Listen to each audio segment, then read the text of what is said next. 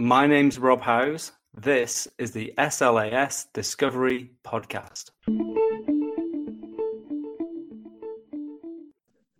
So, welcome to the SLAS Discovery Podcast. Today, we're joined by Sunil Kim from the Lawrence J. Ellison Institute for Transformative Medicine at the University of Southern California in Los Angeles. Now, Sunil's paper is part of a special issue of SLAS Discovery. This is actually a joint special issue with the Society of Biomolecular Imaging and Informatics, SBI2, and SLAS Discovery on high content imaging and informatics. This special issue is being guest edited by Paul Johnston and Myles Fennell, and it will publish in August 2020. So, welcome to the podcast, Sunil. Can you give us a short introduction to yourself and your background?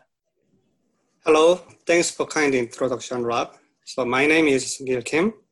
I'm a senior staff scientist and microscopy lab manager at the Lawrence J. Ellison Institute for Transformative Medicine at USC. I received my PhD degree from Washington University in St. Louis in developmental and stem cell biology. I completed my postdoctoral training at UCSF in the Department of Cell and Tissue Biology. It's my great pleasure to participate in this podcast interview about our recent publication in the SLAS Discovery Journal.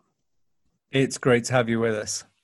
So, your article is entitled A Comparison of Cell and Organoid Level Analysis of Patient Derived Three Dimensional Organoids to Evaluate Tumor Growth Cell Dynamics and Drug Response. So, can you describe the problem that you were trying to address? Yes, we are using 3D patient derived tumor organoid as an in vitro disease model to study tumor microenvironmental interactions and establishing a high contents and high throughput imaging based drug screening platform. It has been a great challenge to develop physiologically relevant model systems and accurate drug response monitoring system in preclinical studies. 3D organoids derived from cancer patient tissues maintain in vivo patient characteristics, and imaging of 3D organoid can visualize dynamic tumor cell growth kinetics and drug effect at multicellular levels. In our paper, we wanted to address what parameters should be used to assess tumor cell growth and drug responses in 3D organoids using imaging method. That's great, thank you. Obviously, the heterogeneity of the patient derived 3D organoids is a real issue. How did you address this? Yes, correct. So, the heterogeneity of patient derived tumor organoid has been an important issue. So each patient 3D organoid shows different growth rate and drug responses. We only used two patient organoids in this paper, one from primary colon cancer, and the other is liver metastatic colon cancer organoid. Although there is some limitations to draw a general conclusion with a small sample number, liver metastatic colon cancer organoid displayed a higher growth rate compared to the primary colon cancer organoid. The heterogeneity can also affect experimental and technical side. To reduce the heterogeneity issue with organoid size differences, we studied the organoid culture after dissociating into single cell, and we didn't include very small, tiny, or large organoid in our analysis because they showed large variabilities. So we cannot address patient heterogeneity in this publication due to the small number of organoids used. Thanks, Anil. And what did you find? So we used confocal imaging method in this paper. So confocal imaging can provide a multi-parametric information of 3D organoid. We were very interested in determining which parameters are suitable to examine organoid growth and drug effect. So we performed dynamic organoid image analysis and captured various measurements such as area, volume, live and dead cell count, as well as morphological changes such as sphericity and ellipticity. We found that growth rate based on area and volume measurement correlate well with live cell count based growth rate. While single cell measurement are advantageous in providing an exact cellular growth rate, these methods are often more cumbersome in the 3D setting. requiring labeling using lentivirus or CRISPR-Cas9 techniques. Also, additional imaging hardware and software tools will be needed. Our result indicated that we can use the other measurements such as area and volume instead of cell count to expedite both experimental and analysis workflows using organoid models.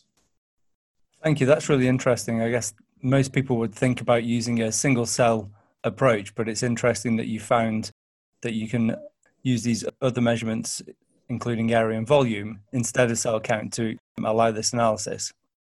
So, what was the most surprising result in your work? So, our multiparametric analysis could capture cytotoxic versus cytostatic drug responses in organoid. So, cytotoxic drugs such as sulforin can kill tumor cells very quickly and effectively, and dead cells will be removed from the organoid. Cytostatic drugs such as 5-FU caused growth arrest and morphological changes rather than killing cells in a short period of time. So these distinct observations actually can contribute to understand how certain patient tumor organoid becomes more resistant to certain drug treatment. Great, thank you. That's really interesting. So, as I mentioned at the beginning, your article is part of a special issue focused around high content imaging and informatics. So, in your opinion, what challenges remain to be addressed in the high content imaging field? So, high content imaging is a great method to analyze 3D in vitro models, but there are still several challenges. First, how do we standardize and scale up the 3D organoid cultures in multi-well plate format?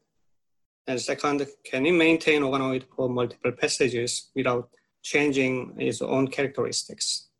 So how do you perform quality controls people are trying to use genomic or transcriptional profiling method to make sure organoid has its own characteristic over passages. And third, 3D imaging data is very extensive and large in its file size. How do we handle those large scale imaging data files and make an efficient image analysis pipeline? So we believe that our recent paper provide important information about these issues. Great, thank you. I agree. I think it's going to be a very interesting paper for everyone to read when the special issue is published in August. Thank you, Sunil. Thank you for joining us on the podcast today. It's been a real pleasure to talk with you, and okay. I hope we'll speak to you soon. Okay, thank you very much. That's a pleasure.